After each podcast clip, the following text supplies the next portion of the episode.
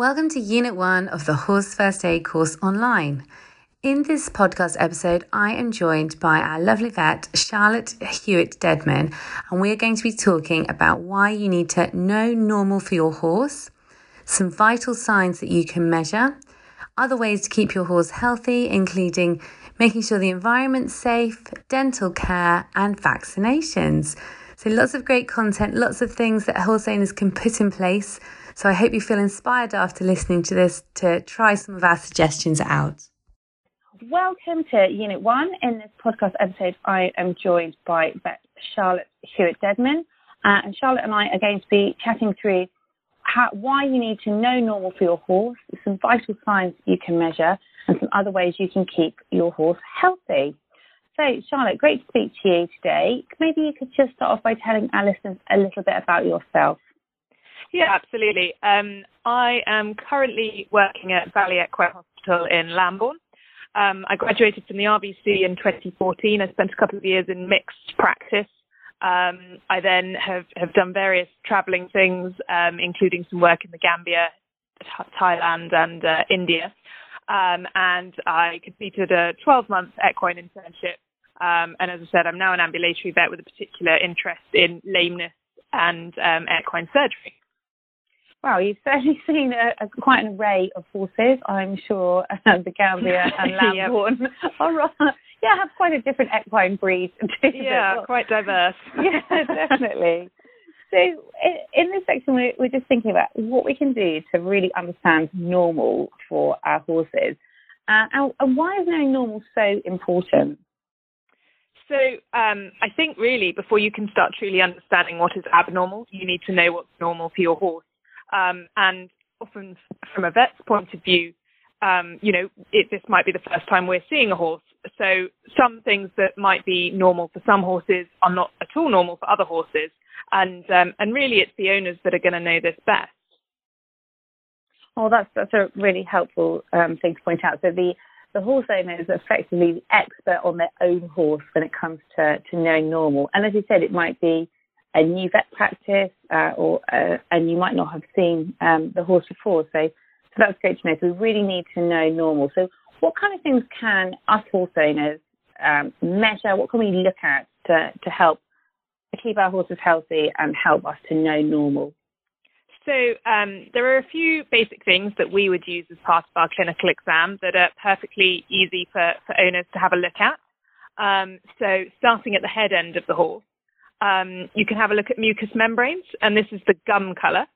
Um, so in a normal horse, you'd want this to be a nice pink, moist, um, and when you press the gum, um, it'll turn white for a second and then go back pink, and ideally you'd like that to happen within two seconds. So in this way, you're, you're kind of assessing circulation and also hydration status of the horse. Um, you can also um, pinch a little bit of skin to check if your horse is dehydrated. It should just pop straight back. If you kind of get left with a with a little skin tent, um, that suggests that your horse might be a bit dehydrated. Um, you can, um, if, if there are stethoscopes on the yard, you can certainly assess um, heart rate. Um, a normal heart rate in a horse is twenty to forty beats per minute. Um, I think the one thing, if you've ever listened to a human heart and then you go and listen to a horse heart, is that it's very slow, so you have to be quite patient. Um, and you can either count this over a minute, or you can count it over fifteen seconds and times it by four. Um, so other things that you can look at would be respiratory rate. This is quite an easy one to um, to assess visually. Um, so what I would normally recommend is, is do this when the horse is sort of resting in the stable, over the stable door without stressing the horse. Um, and you, you just sort of count um, the, the chest movements there.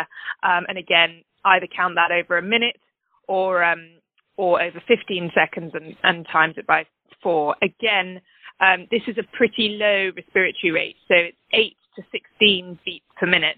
Um, so it will seem quite slow, but that's perfectly normal um, for a horse. Um, you can use them, use nostril flare as an indicator as well, or you can kind of um, also feel the, the breaths um, at the nostril end um, if you find that easier. Um, sure. And I suppose probably the easiest one, and in some ways I think for owners the most important one to monitor, is rectal temperature. particularly if your horse is doing something slightly abnormal. Um, so uh, it's useful to keep a rectal thermometer on the yard. These are just the digital thermometers you can buy from Boots, um, and you can get some that are ten second ones that make life a little bit easier. Um, and you just place this into, a little way into the rectum um, and wait until it beeps. Um, so a normal rectal temperature would be thirty-seven point five to thirty-eight point five degrees Celsius. So um, time to use sort of taking temperature as a monitoring tool would be, yeah, as I said, if your horse is slightly off colour, um, not being quite normal, or if um, if another horse on the yard perhaps doing well, um, or alternatively, if you've taken your horse out maybe to a show um, in the next few days, it's worth just keeping an eye on temperature um, just to make sure nothing's been picked up.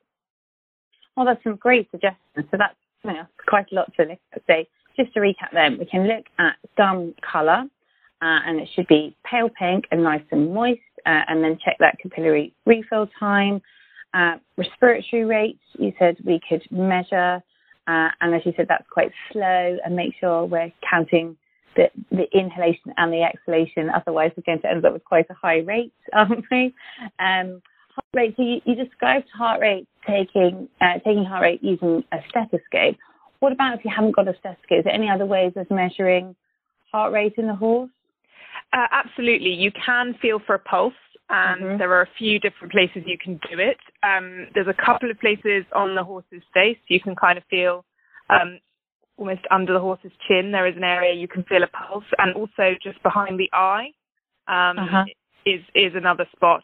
Um, the other type of pulse that you can be feeling for, which is more peripheral because it's further down, but you can also feel for digital pulses, and this gives you um, an idea of, of, of foot problems as well.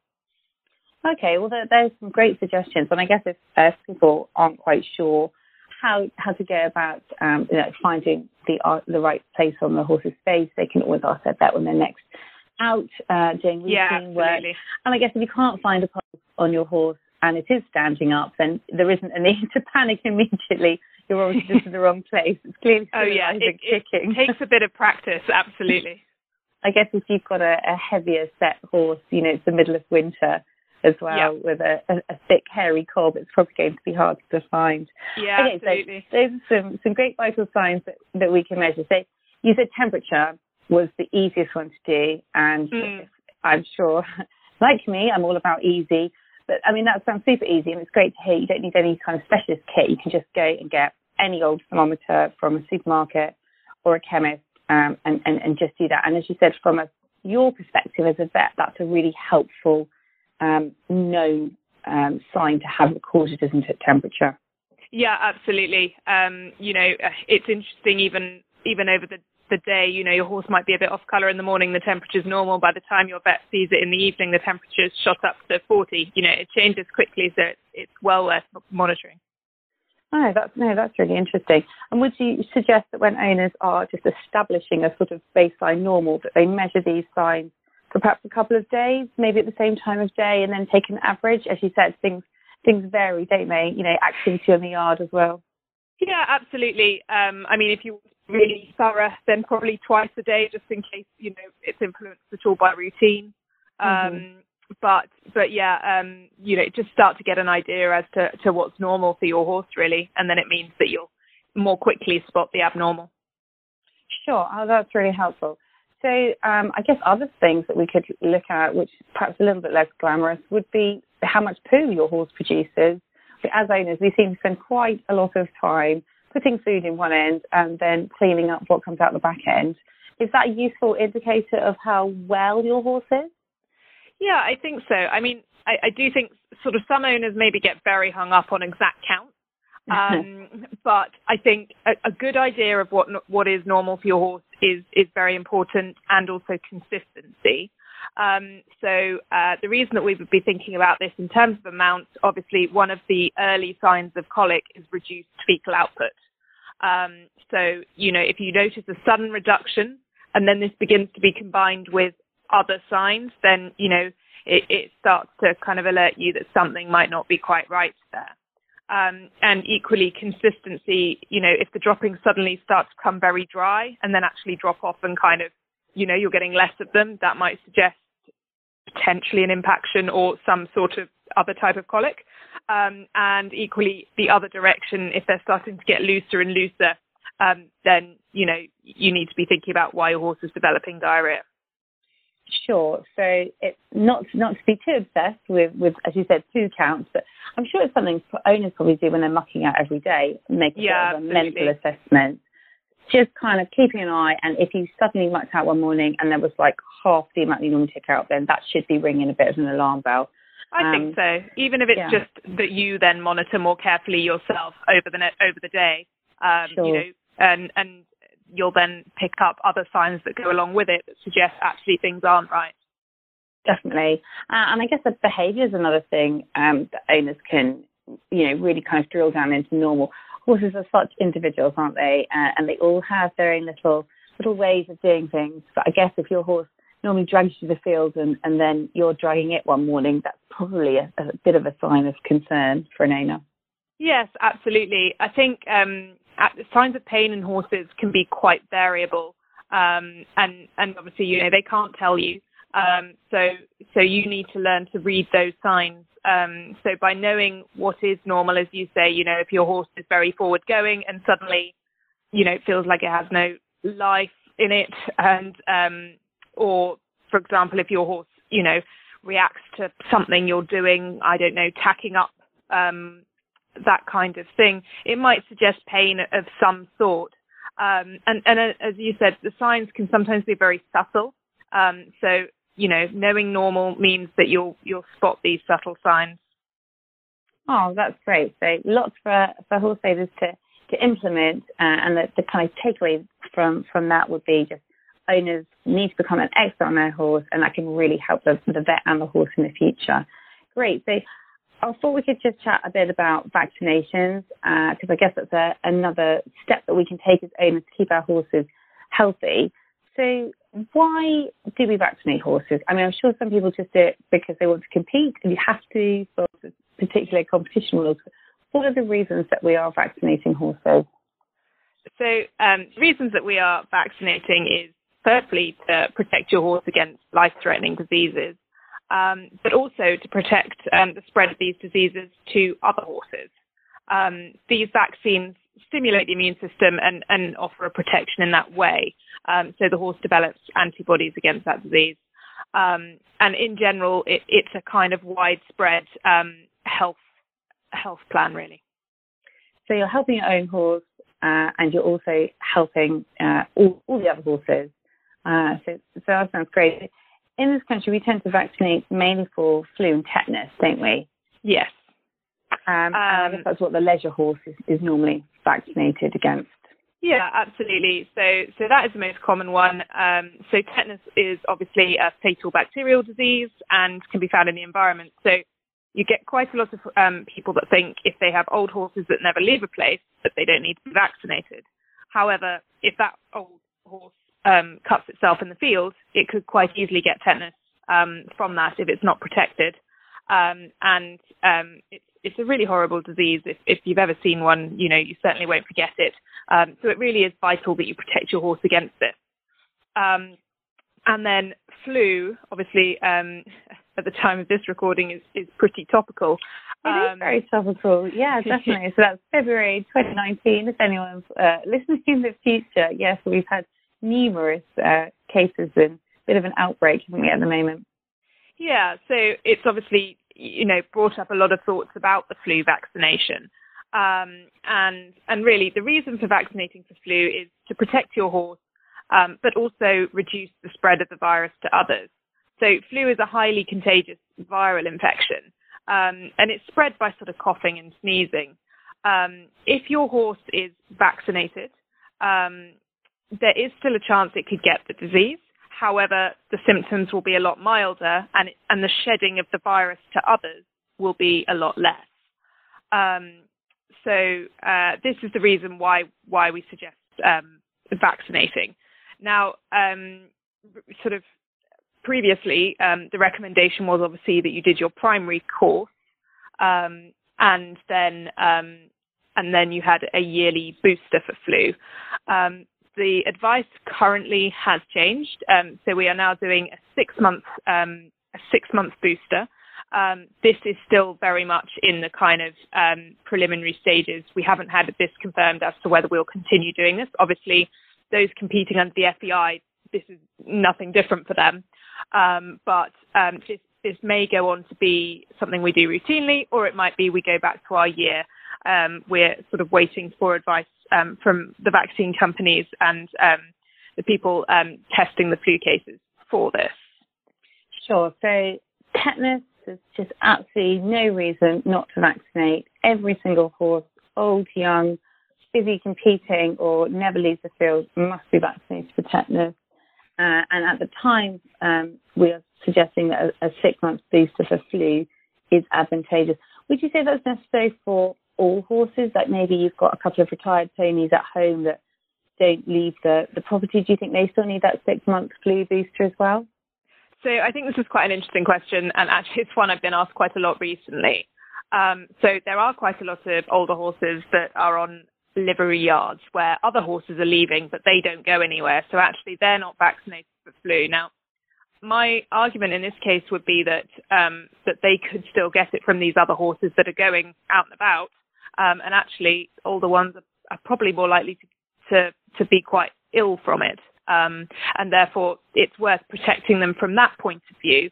Um, the question about the immunity from the six-month point of view, you know, we ha- we actually we don't have proof that um, that the immunity wanes between six and twelve months. It has been a suggestion, um, and I think we just need to wait for further research to confirm that. Um, and there is, you know, some people think that if you vaccinated a horse, you know, routinely, yearly for twenty-five years, they probably do have an element of their own immunity to it now. Um, so there might be less reason to do the six-monthly um, vaccinations, but quite often we will have to recommend what is on the data sheet for a vaccination uh, for that particular vaccination. Um, but you know, we have to look at the individual situation, I think. Yeah, sure. So that's that's a really good point that you make about the older horse, uh, and I suppose if you liken it to humans, the elderly people are the ones that are offered a free flu vaccination, aren't they? Because yeah, exactly. If they do get flu, it's going to hit them harder, they're going to struggle to recover. So I suppose to an extent we could liken that to the older horse. Um, a flu vaccination, even if they're not doing that much, could still be really helpful to them um, because it's just going to prevent them getting um, flu, or if they do get it, they won't get it quite so, um, quite, they won't be hit quite so badly with the symptoms. Oh, that, that's really, really helpful suggestion. Thanks very much, Charlotte. So talking about tetanus, you said it was absolutely horrible disease um, and that all horses could get it because the bacteria that cause it lives in the environment. Um, what are, maybe you could talk us through, like, what are some of the signs of tetanus? Um, you know, is there a, a kind of a positive outcome, or is it just not um, a good prognosis in any case of tetanus? Um, so I would say that it is quite often fatal. Um, mm-hmm. It's not necessarily that, that they necessarily die of natural causes from it, but usually the signs are so severe that they're euthanized on welfare grounds. Um, so uh, it's sometimes known as, as lockjaw um, because all of the muscles basically um, go into spasm, but they're it's it's like um, like the jaw is stuck. Um, so that's one way of, of, of sort of assessing whether you think a horse might have tetanus. If you try and offer them some feed and they can't actually open their mouth to um, to take it, and then if you try and open their mouth, you, you actually aren't able to. Um, you you might notice sort of muscle fasciculations. They'll have a very odd stance, um, and it it does send sort of. Um, I mean, I've actually only ever seen one case of it, thankfully, but, but it does tend to progress. Um, in small animals, with intensive care in hospitals, you know, they're ha- small, I have heard of small animals getting through it, through it um, but they're obviously easier from a management point of view to treat. Um, but quite a lot of them also um, succumb to the condition. Sure. So for the, for the cost of an annual booster for tetanus, it, it really doesn't sound like it's worth taking the risk at all. That sounds A really yeah. horrible, horrible disease. Absolutely. And actually the thing with the tetanus vaccination is that um, that actually only needs to be done, once you've done the primary course, only needs to be done every two years. So it probably really is minimal outlay. If that's mm. all you're going to vaccinate for, then tetanus sounds like it would definitely be the one, the one to do. So yeah. Perhaps you could just talk us through, you've mentioned the, the different vaccination courses. Um, so if, if someone's listening thinking, oh, whoops, I think my vaccinations have lapsed, or perhaps they've got a, a young horse out in the field and they've been meaning to start a vaccination course but haven't, perhaps you could talk us through Uh, like how many vaccinations do you need to kind of get, get up and running, as it were? Okay. So generally now um, we we use a combined flu and tetanus vaccination. If you are electing to just do tetanus, um, then then that's slightly slightly different. But starting with the combined flu and tetanus vaccination, um, you give um, one vaccination on day one. The second vaccination is given at twenty-one to ninety-two days. And the third vaccination is given at one hundred fifty to two hundred fifteen days. Um, this number of days is, is quite specific. And so if you go outside the number of days, um, we have to restart. So it is quite important. Your vet will write one, two, three um, down the side um, and will write the number of days. So it's important you get this marked in your calendar if you are um, starting a horse. Um, and then um, your annual vaccination will be a year after your sort of third vaccination as such. Okay, it's a bit of forward planning by the owner, because otherwise, as you said, you're going to be going to be restarting. And what happens if you miss a booster vaccination? Because I know that happens to lots of owners.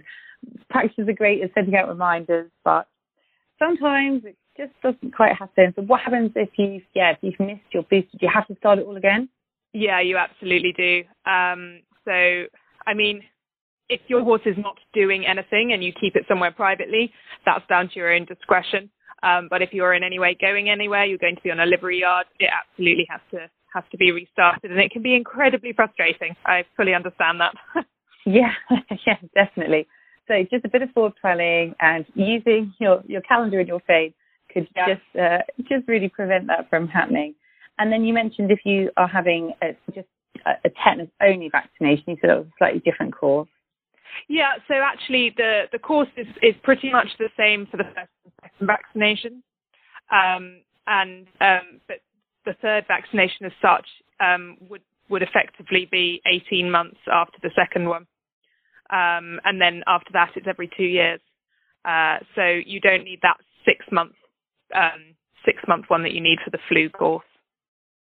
Right, gotcha. Okay, so so tetanus only, it's a bit more spread out, and the booster is every two years if people are opting for that. Yeah. Now, you've mentioned uh, already some kind of vaccination myths. Uh, I'm sure you hear lots of reasons why people don't want to vaccinate their horse. But you mentioned, you know, old horses and young horses not competing, but as we've already said, tetanus doesn't care if you're leaving the field or not. Mm. Um, what are some other myths that you hear about vaccinating? Because I'm sure it's like every area of the horse world, there's just some misinformation out there. Yeah, so um, obviously I've, I mentioned that um, this this concept that some horses might have built up an immunity, or they might well have done, but, um, you know, we need the proof that they are covered. Um, and, you know, we're following um, data sheets which have quite a lot of research behind them. So, this, you know, there are reasons why we make these recommendations. Um, and I suppose um, some people think that the vaccination might make the horse unwell. Um, mm-hmm. Very occasionally, they can get a little bit of soreness, in, or it can make them a bit quieter or off colour.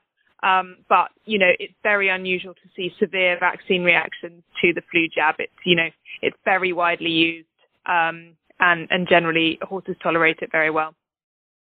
Oh, that's that's really good to clarify that. Um, and we've, we've sort of touched upon the annual booster is not actually particularly expensive. Um, so I'm sure some people are motivated by money, but I guess it differs across the country. But I would actually think it's probably, what, about the cost of a lesson or the cost of a new matchy-matchy numbness set or something. It doesn't need to, the cost shouldn't put people off, really.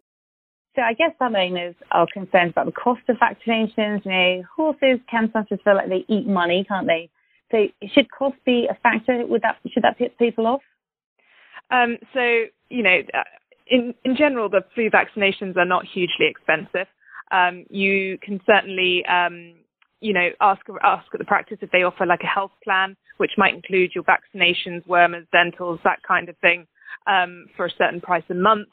Um, sometimes vaccine companies um, do put out offers where you maybe get the second vaccination for free if you're restarting them. So there are options out there, but, but generally, um, you know, compared to what it would cost to treat one of these conditions, um, it um, is quite a lot. And actually, um, one interesting thing that I did uh, pick up recently um, in, in the whole sort of flu situation is that um, if your horse is not vaccinated for flu, um, then it won't be covered on its insurance for, for any treatment for flu. Um, that is so a really worth bearing in mind. Yeah, really, really good point to make. Yes, no condi- uh, and I said the same with tetanus. If you don't have an up-to-date tetanus cover and you then had to make a claim, uh, it, it wouldn't be covered either. Yeah, no, that's yeah, a great absolutely. point. So for not a huge amount of money, maybe the price of a lesson or a new smart matchy-matchy number, you could be really saving your horse's life from tetanus and protecting it from flu. So no, that's really good to, to bust some of those myths. Excellent. So we, as owners, we can check these vital signs. We can really know normal, and vaccinations are a great way to keep our horses healthy. Now, horses do um, do love to injure themselves, don't they? And despite yeah, absolutely. us trying to trying to provide them with a relatively safe environment, they sometimes do seem to find things that perhaps we haven't spotted to injure themselves on. Um, I mean, what, what kind of things can we look out for at our yards and, and fields just to just to keep our horses as safe as possible? Because I, I guess sometimes you just don't um, spot that bit of broken fencing or that loose nail, you just missed it or something, but your horse will find it. Yeah, I think it's quite useful maybe, you know, once a month to just, um, or every couple of weeks, just take a walk around the yard, around the fields and, and look for some of these hazards. So, you know, pieces of machinery, um, they can be pretty sharp. If your horse is walking by, something spooks it, um, you know, that can really cause... Um, cause some damage. Um, unsuitable fencing, if a, if a fence is slightly broken, um, then they can get caught on that, or even um, stock fencing, they can get feet caught in that, barbed wire, um, all things that can cause fairly nasty injuries. Um, and, um, you know, just in the yard, nails sticking out, or if it's um, a working farm, you might have, you know, bits of wood um, with, with nails sticking out. Um, and, and ditches as well um, in the fields. It's, it's worth um, thinking about those. It, there's certainly been many cases of, of horses getting stuck. Well, that's some great suggestions, and I, I suppose uh, you, you vets probably see a whole array of hazards as well as having to deal with the uh, the injuries. So yes, yes some you never even thought were hazards. But as we said, your horse will find it. So yeah. That's great, great suggestions, and everyone can just, you know, take take a walk around, maybe at the weekend, and just try and look with fresh eyes, I suppose. Um, so another thing I wanted to ask you about is dental care. So obviously, looking after your horse's teeth is really, really important to keep them um, healthy. But the question that I hear quite a lot is, who should look after my horse's teeth? Does it have to be the vet? Could it be an equine dentist? A dental technician? Perhaps you could just give us a little bit of information on on the difference between between those um, options and, and what owners might like to consider. Yeah, so um, I think that you, you can either get your teeth done by um, a vet or an equine dentist, but if you are going to use an equine dentist, you need to make sure that they are registered with the British Association of uh, Equine Dentists. Um, so ensure they're qualified, registered and insured. Um, and, you know, if you're not sure, um, then potentially um, double check this with your vet. Um, you know, we're more than happy to, to offer um, advice or, or, or check whether whether someone is um, does have the appropriate qualifications. Um, but I think um, either is absolutely fine. And so what can, is there anything a vet can do that the equine dentist and um, equine dental technician can't do? What are the kind of main, main differences? So um, obviously a, a vet is able to sedate a horse um, for any procedures or if your horse is particularly fractious during um, dentistry. Uh, I've certainly had situations where I have gone out to sedate for a dentist, and I assume in that situation it, it financially made sense. Um, but potentially, if, if you know you have a long-term fractious horse, perhaps in terms of paying for visit fees and, and um, examinations, it might be cheaper to get it all done by your vet.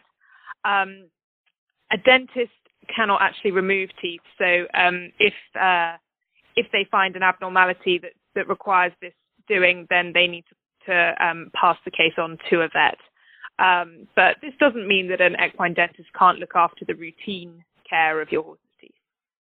Oh, that, that's really, really good to highlight. So I, I know I hear I hear mixed opinions and, and, and people say, oh, well, you know, the vet's more like a G P and I'd rather have a dentist for my own teeth and I, I want the same for my horse. But that, no, that's great to point out that only the vet can do the sedating, which might actually result in whoever's doing the teeth will have to do a better job if they can get further into the back. And, and what do you think? Teeth should be checked every six months, every twelve months, or just on an individual basis? It's very much down to the individual. So um, I think for most horses, twelve months is fine. Um, but I generally recommend for any horses that have um, have problems um, that usually I recommend a six monthly check um, just to, to make sure we're not letting it sort of get out of control um, in that way. Um, yeah, I think six to twelve months is a recommendation. And do you think older horses need their teeth doing more frequently? Um, really, it's down to the individual. Um, yes, they are more likely to have, have issues, um, but uh, but again, there are some older horses that, that do absolutely fine on a twelve-monthly examination. Oh, okay. Well, that, that's really good to clarify. And what would be some signs, you know, if you, if you say you're going on annual, some um, annual dental checks, some owners like to tighten vaccinations, don't they? Yes. If what what could you uh, what signs could you maybe spot as a horse owner that actually your horse's teeth need doing a little bit sooner than that? Uh, so um, dropping feed, um, a general change in eating habits, um, bad breath. Um, nasal discharge, uh, swelling in the face, um, and quidding, which is um, which is again where they're where they're dropping their feed.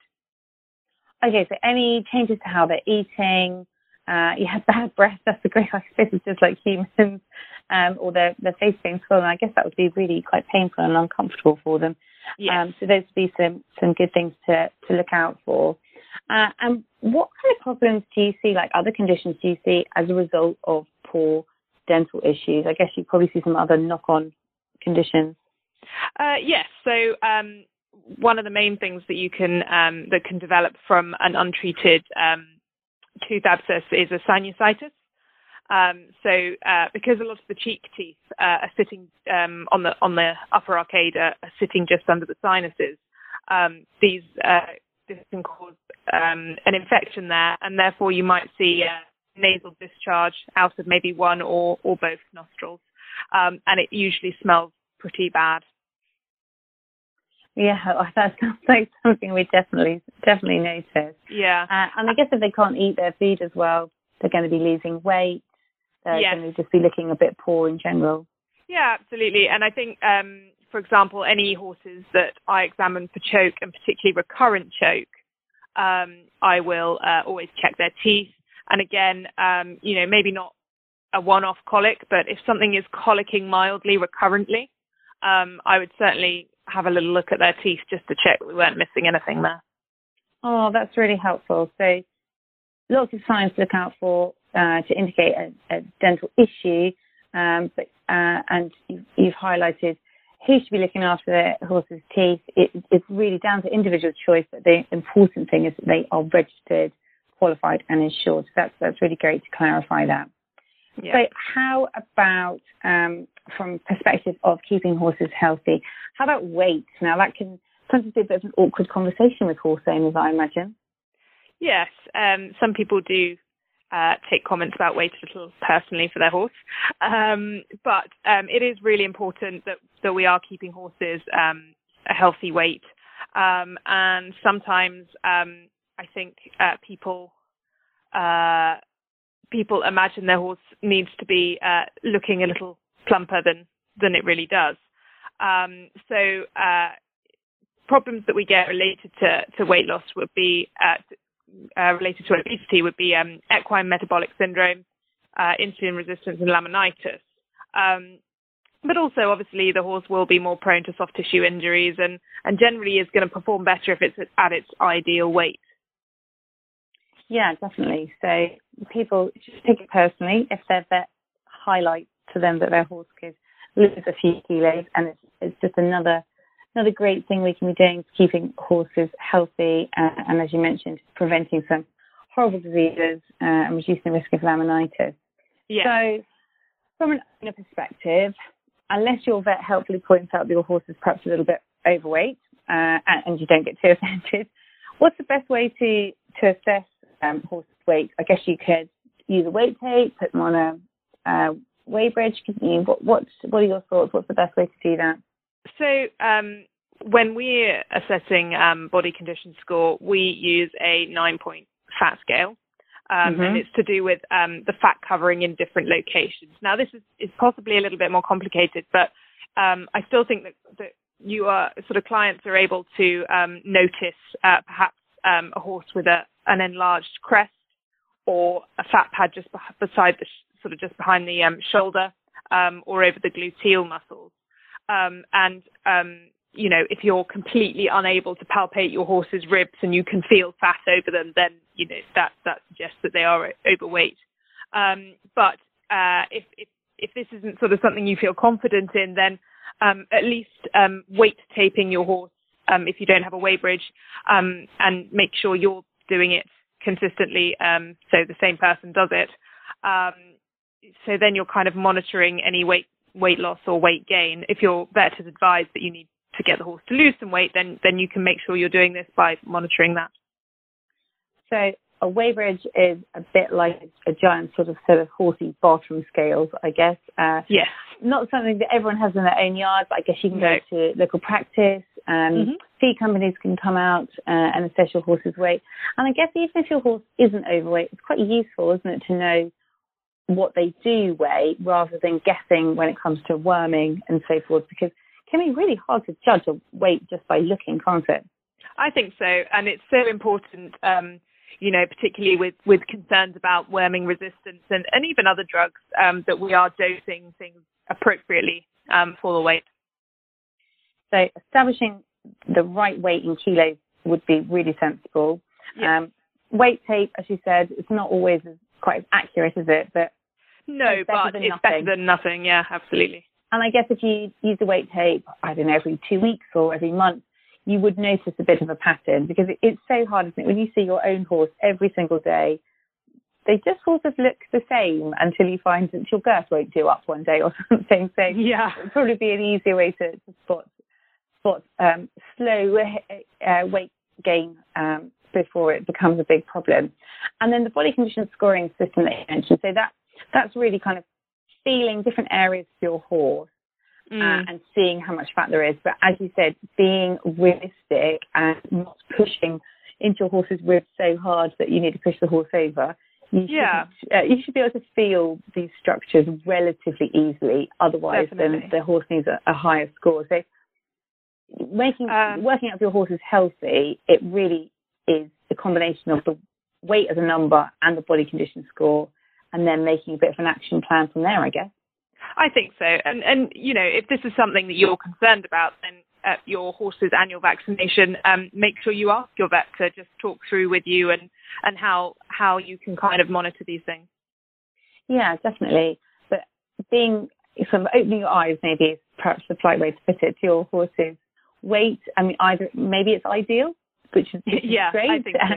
But maybe it's not, and then you need to, need to do something about it. Well, that's so helpful. Thanks so much, Charlotte. We've covered lots and lots of ground. So there's lots that owners can do to just keep their horse healthy, lots of preventative steps.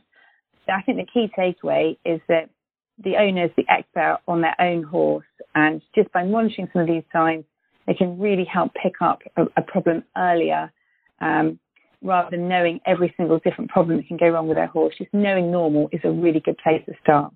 Yeah, I think that's really an important take-home. Brilliant. Well, thank you very much for your time, Charlotte. That's been really helpful. Thank you. I hope you've enjoyed this podcast episode all about knowing normal for your horse. The main takeaway from this would be to please measure your horse's temperature. It really is quite straightforward to do, and it can provide you with such useful information if your horse is ever slightly off colour. It would be really helpful if you could complete a bit of a risk assessment around your yard. As Charlotte and I mentioned, horses just seem to find things to injure themselves on, even if every, you think everything is safe. Think about dental care, and hopefully we've given you the information to decide who should look after your horse's teeth. And also try and uh, assess your horse's weight and body condition score. There's so much we can do to prevent horses becoming unwell by keeping their weight healthy.